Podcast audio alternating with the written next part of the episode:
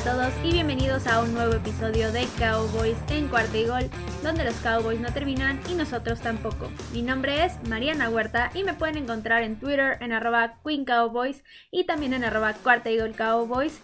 Y ¿qué tal todo? ¿Cómo va su semana? Espero que mejor después de la tragedia que sucedió el domingo, a pesar de ser una gran semana, una gran primera muestra de lo que es la NFL. La verdad es que partidos muy buenos, partidos muy interesantes. De hecho, empezando por el partido del jueves, que la verdad es que los Bills demostraron todo su poderío. Y después con el domingo, con varios partidos que les digo que estuvieron bastante interesantes.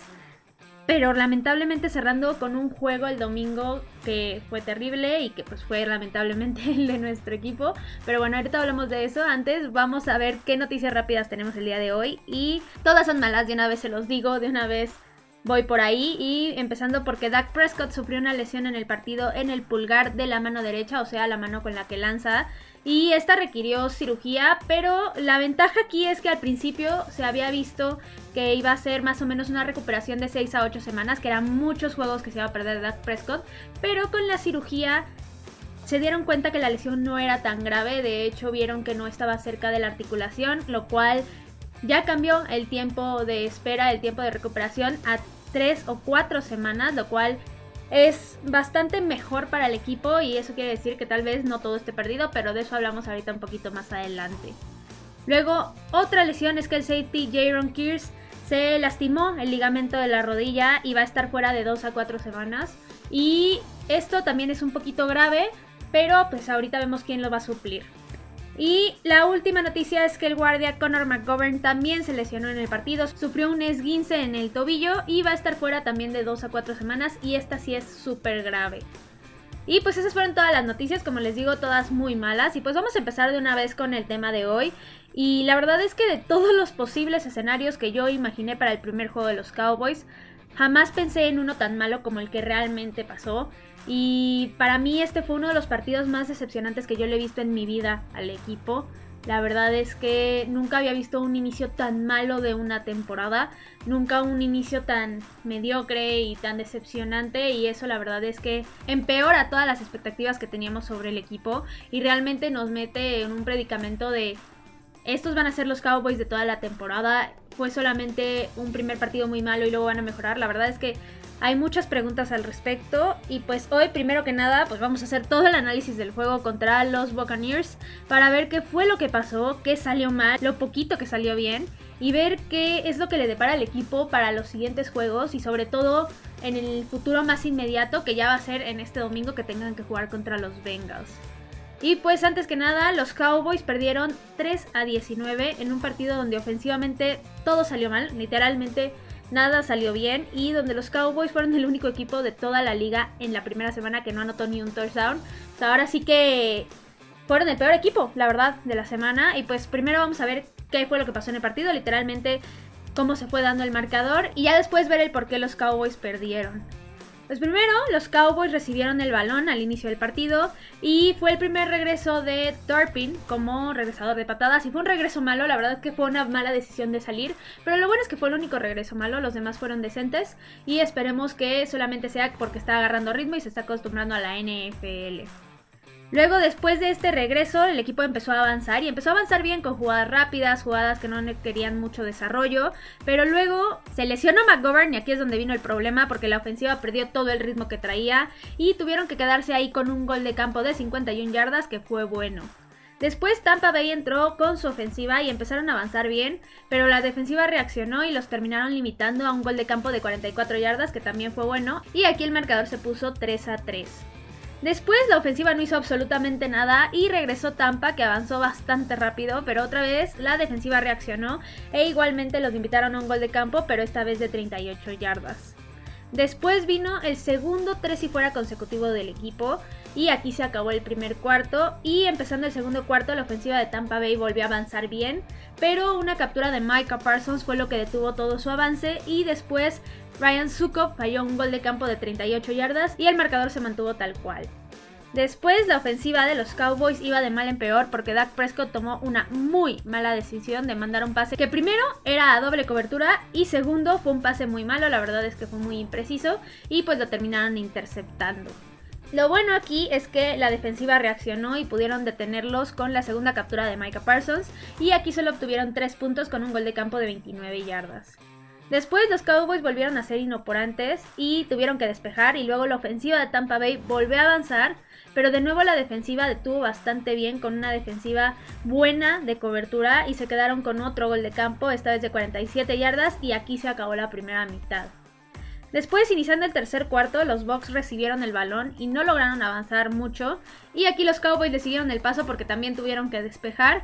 Y después los Buccaneers ahora sí avanzaron, empezaron a conseguir yardas y concluyeron esta serie ofensiva con un pase de Tom Brady a Mike Evans en la zona roja, en la zona de anotación, en una cobertura uno contra uno contra Von Dix, que fue un pase bueno, fue una recepción buena y terminaron anotando y consiguiendo su único touchdown del partido y el marcador se puso 19 a 3.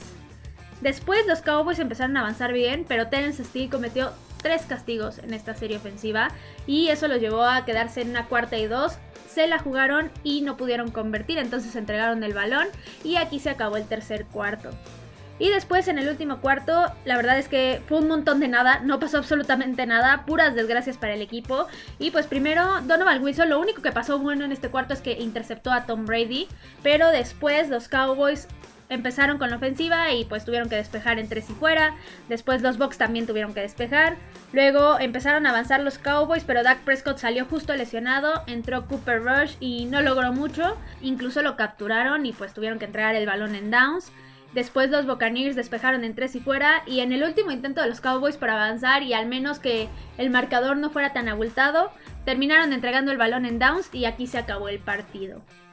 Y pues como podrán ver fue un partido lleno de desgracias para el equipo, no hubo nada muy bueno, pero pues primero vamos a hablar de los rivales, vamos a hablar de los Buccaneers y de sus aciertos y sus errores. Y empezando por lo que hicieron mal, primero ofensivamente siento yo no debieron de haber utilizado a Chris Godwin, al final de cuentas venía lesionado y terminó empeorando su lesión, entonces creo que ahí sí fue un error, sobre todo porque sí tenían armas ofensivas los Buccaneers para cubrir su ausencia, no importaba mucho si jugaba o no y pues se les terminó lesionando.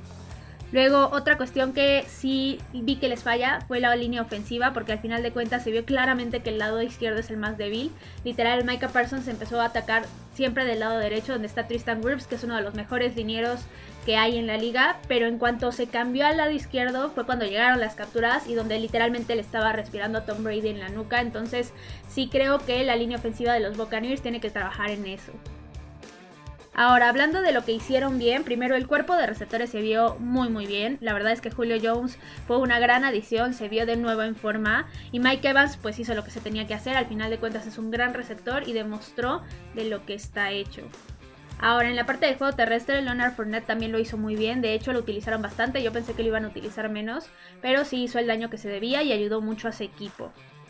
Y por último, el head coach Todd Bowles, la verdad es que tuvo un buen debut, nada espectacular, pero es importante empezar con el pie derecho cuando se trata de tu primer partido como entrenador en jefe, entonces sí creo que lo hizo bien y que va a seguir mejorando. Ahora, ya pasándonos a los Cowboys, primero vamos a hablar de sus aciertos, de lo poquito que se hizo bien. Primero, la defensiva estuvo bien, la verdad, al poder limitar la ofensiva de los Bucks a solamente un touchdown, sobre todo porque la ofensiva no estaba haciendo nada y prácticamente cuando tú tienes a tu defensiva todo el tiempo en el campo se va cansando y que los hayan detenido a solamente 19 puntos, la verdad es que lo vi muy muy bien, creo que los Cowboys van a entrar en un muy buen ritmo defensivamente hablando y que los vamos a ver mejorar, pero esperemos que la ofensiva al menos los ayude un poco porque si no esto no va a servir de nada. Luego la defensiva justo de zona roja fue muy precisa, fue muy buena. Al final de cuentas aquí fue donde detuvieron de mejor manera a los Buccaneers y la razón por la cual se quedaron con muchísimos goles de campo y solamente un touchdown. Y otra cosa muy buena es que la defensiva no cometió ni un solo castigo, al contrario de la ofensiva y de los equipos especiales.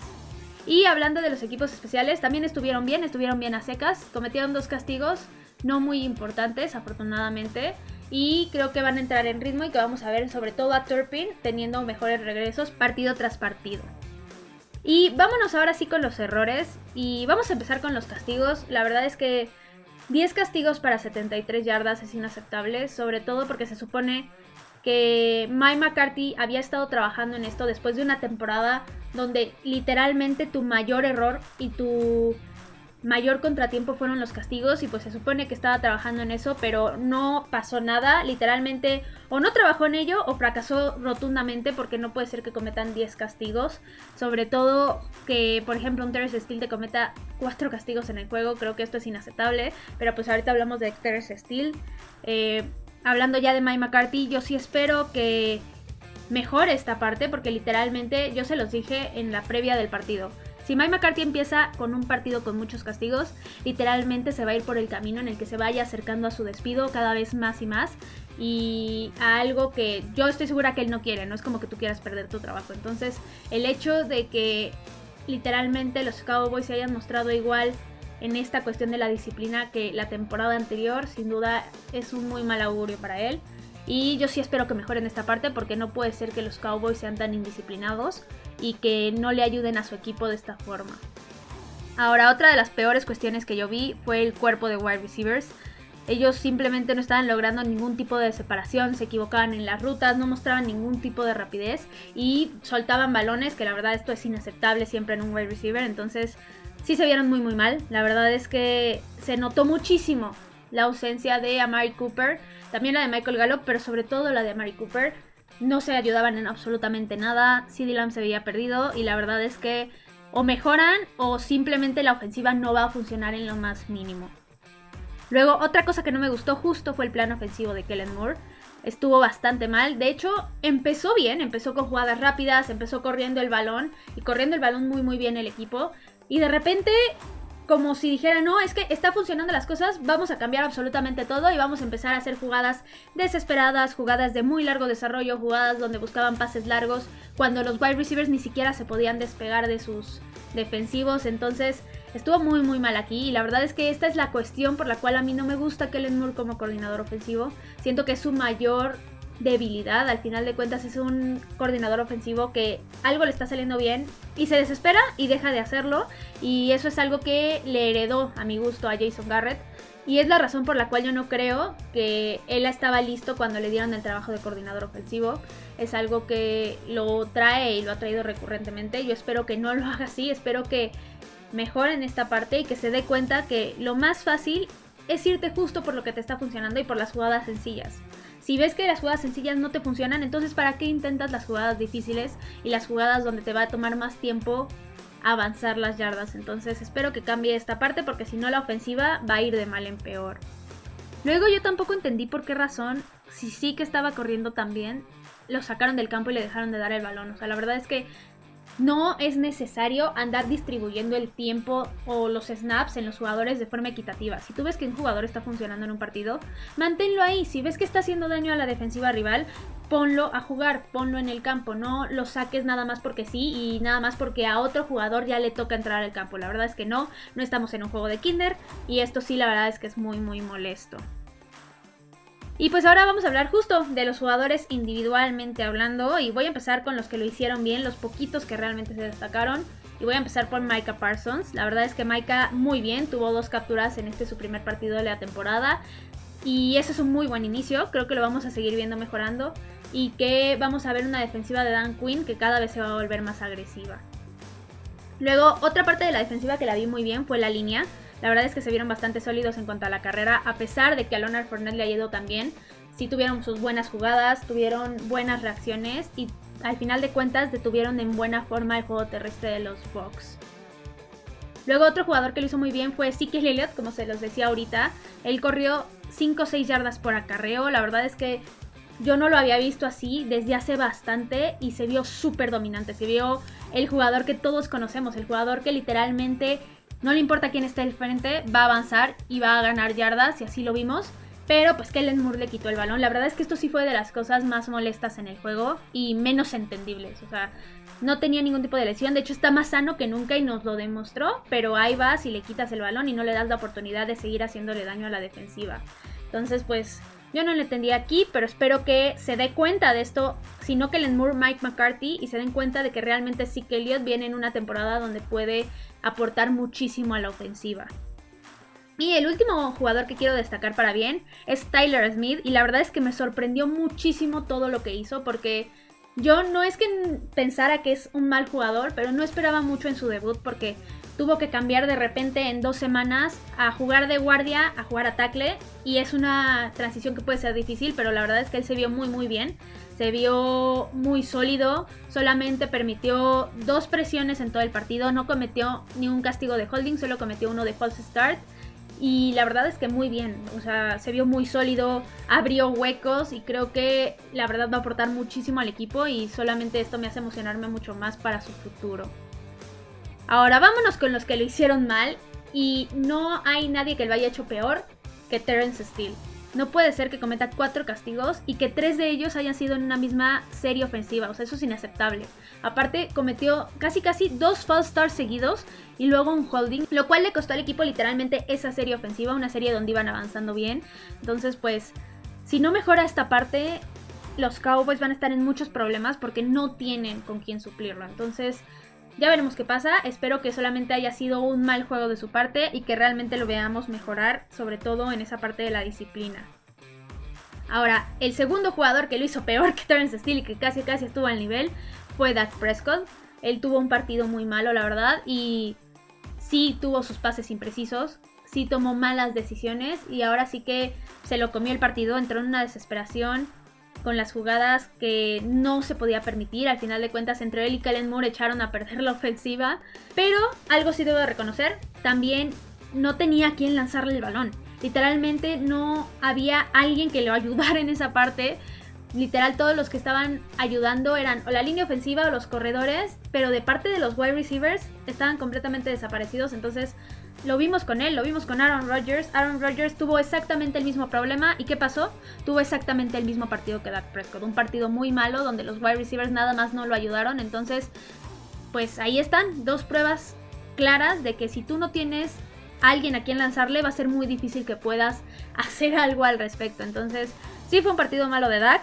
Pero de todas formas, si hubiera tenido un buen juego, yo no creo que hubiera sido muy diferente el resultado porque literalmente no había quien cachara sus pases.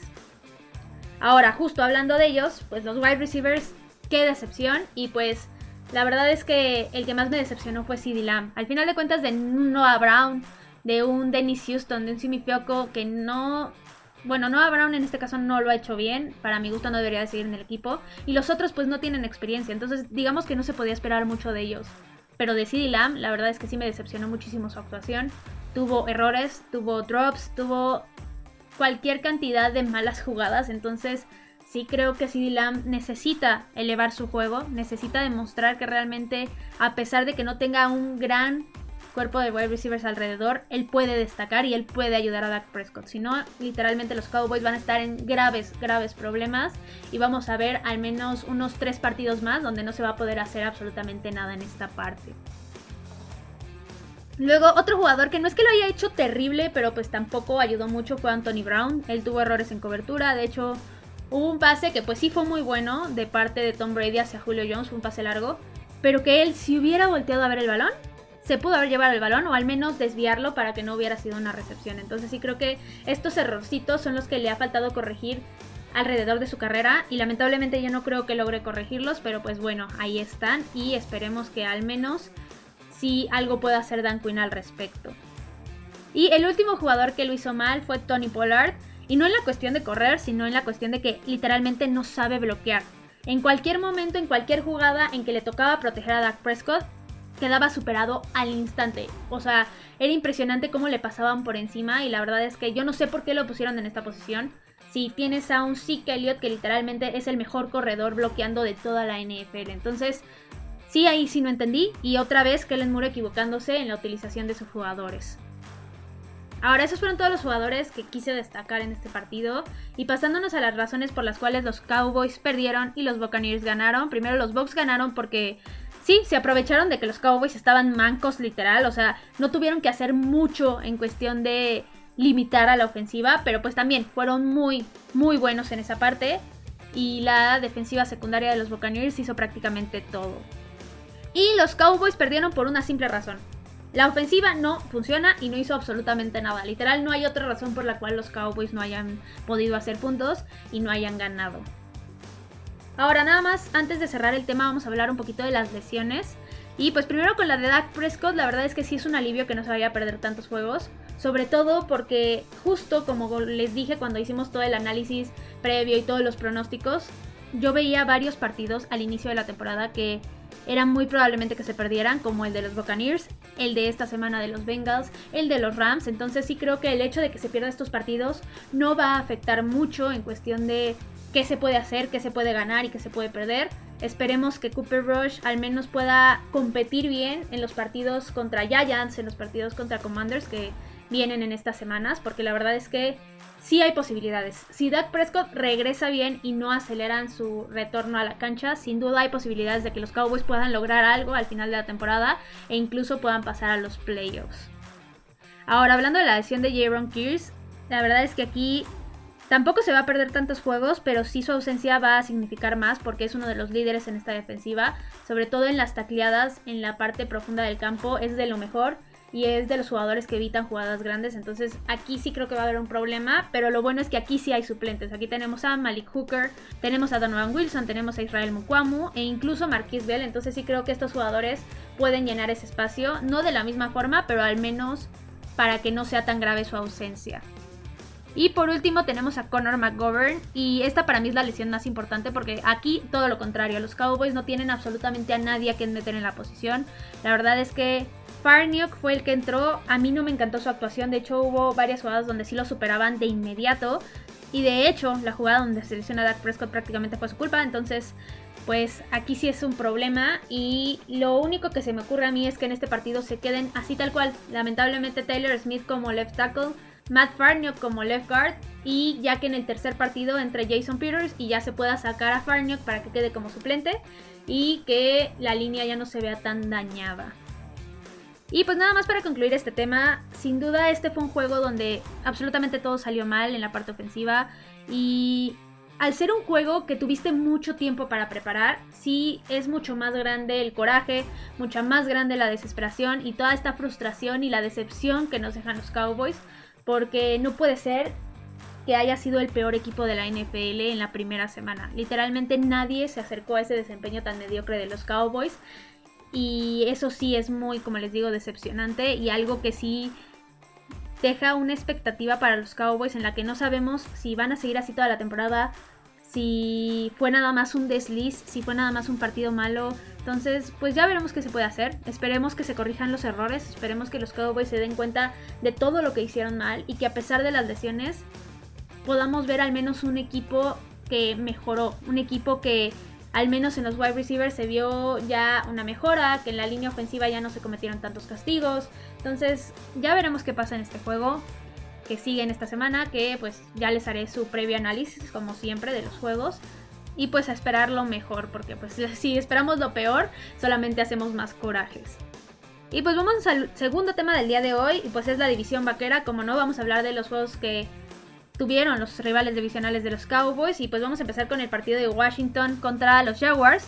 Y aquí ganaron los Commanders 28 a 22 y se vio una ofensiva la verdad bastante sólida, bastante buena, sobre todo con un muy buen cuerpo de wide receivers. Terry McLaurin, Corey Samuel y Jahan Dodson, la verdad es que se lucieron, tuvieron touchdowns todos.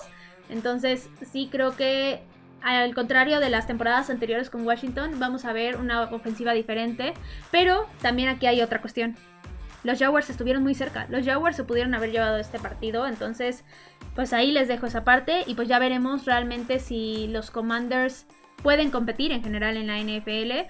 O si solamente se lucieron porque los Jaguars no eran un equipo tan bueno. Ahora, otro partido que tuvimos fue el de Filadelfia contra los Lions y los Eagles ganaron 38 a 35 y otra vez la ofensiva de los Eagles se vio muy bien, un AJ Brown, un Davante Smith que funcionaron muy bien.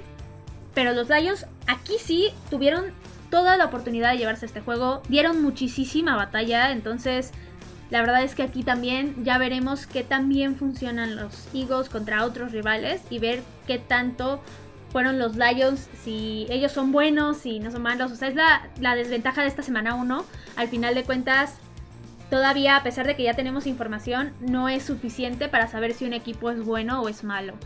Y por último tuvimos el partido de los Giants contra los Titans y contra todo pronóstico los Giants ganaron 21 a 20 y aquí sí tengo que aplaudirle a Brian Double, la verdad es que tuvo toda la audacia para ir por dos puntos, ganar ese partido y lograrlo Y sí, mis respetos, la verdad es que creo que sí hizo un muy buen trabajo y demostró que él sí realmente vino a cambiar a los Giants y que sí puede ser un peligro para la división y para todos los rivales que se le pongan enfrente. Ahora, haciendo el recap de esto, pues todos en la división tienen un récord de una victoria y cero derrotas, excepto los Cowboys, ¿sí? Los Cowboys están en el sótano de la división, lamentable, pero bueno, pueden pasar muchas cosas, van a haber muchos cambios, como siempre pasa en la NFL, y esto va a ir evolucionando, entonces no hay que entrar en tanto pánico a pesar de que las cosas no fueron muy buenas esta semana. Y pues bueno, eso fue todo por el capítulo de hoy. Recuerden que me pueden encontrar en Twitter, en arroba Queen Cowboys, en arroba Cowboys. Estuve platicando con varios de ustedes ahí durante el partido, después del partido, sobre todo de la lesión de Dak Prescott y demás. Entonces, si quieren interactuar, ahí me pueden encontrar. Ya saben que también si les gustan los episodios, recomiéndenlos con quienes ustedes gusten. Esto ayuda muchísimo a crecer el programa y a llegar cada vez más a más público y a más gente que quiera saber todo sobre los Cowboys y pues esperen mucho más contenido porque los Cowboys no terminan y nosotros tampoco. Cowboys en cuarta y gol.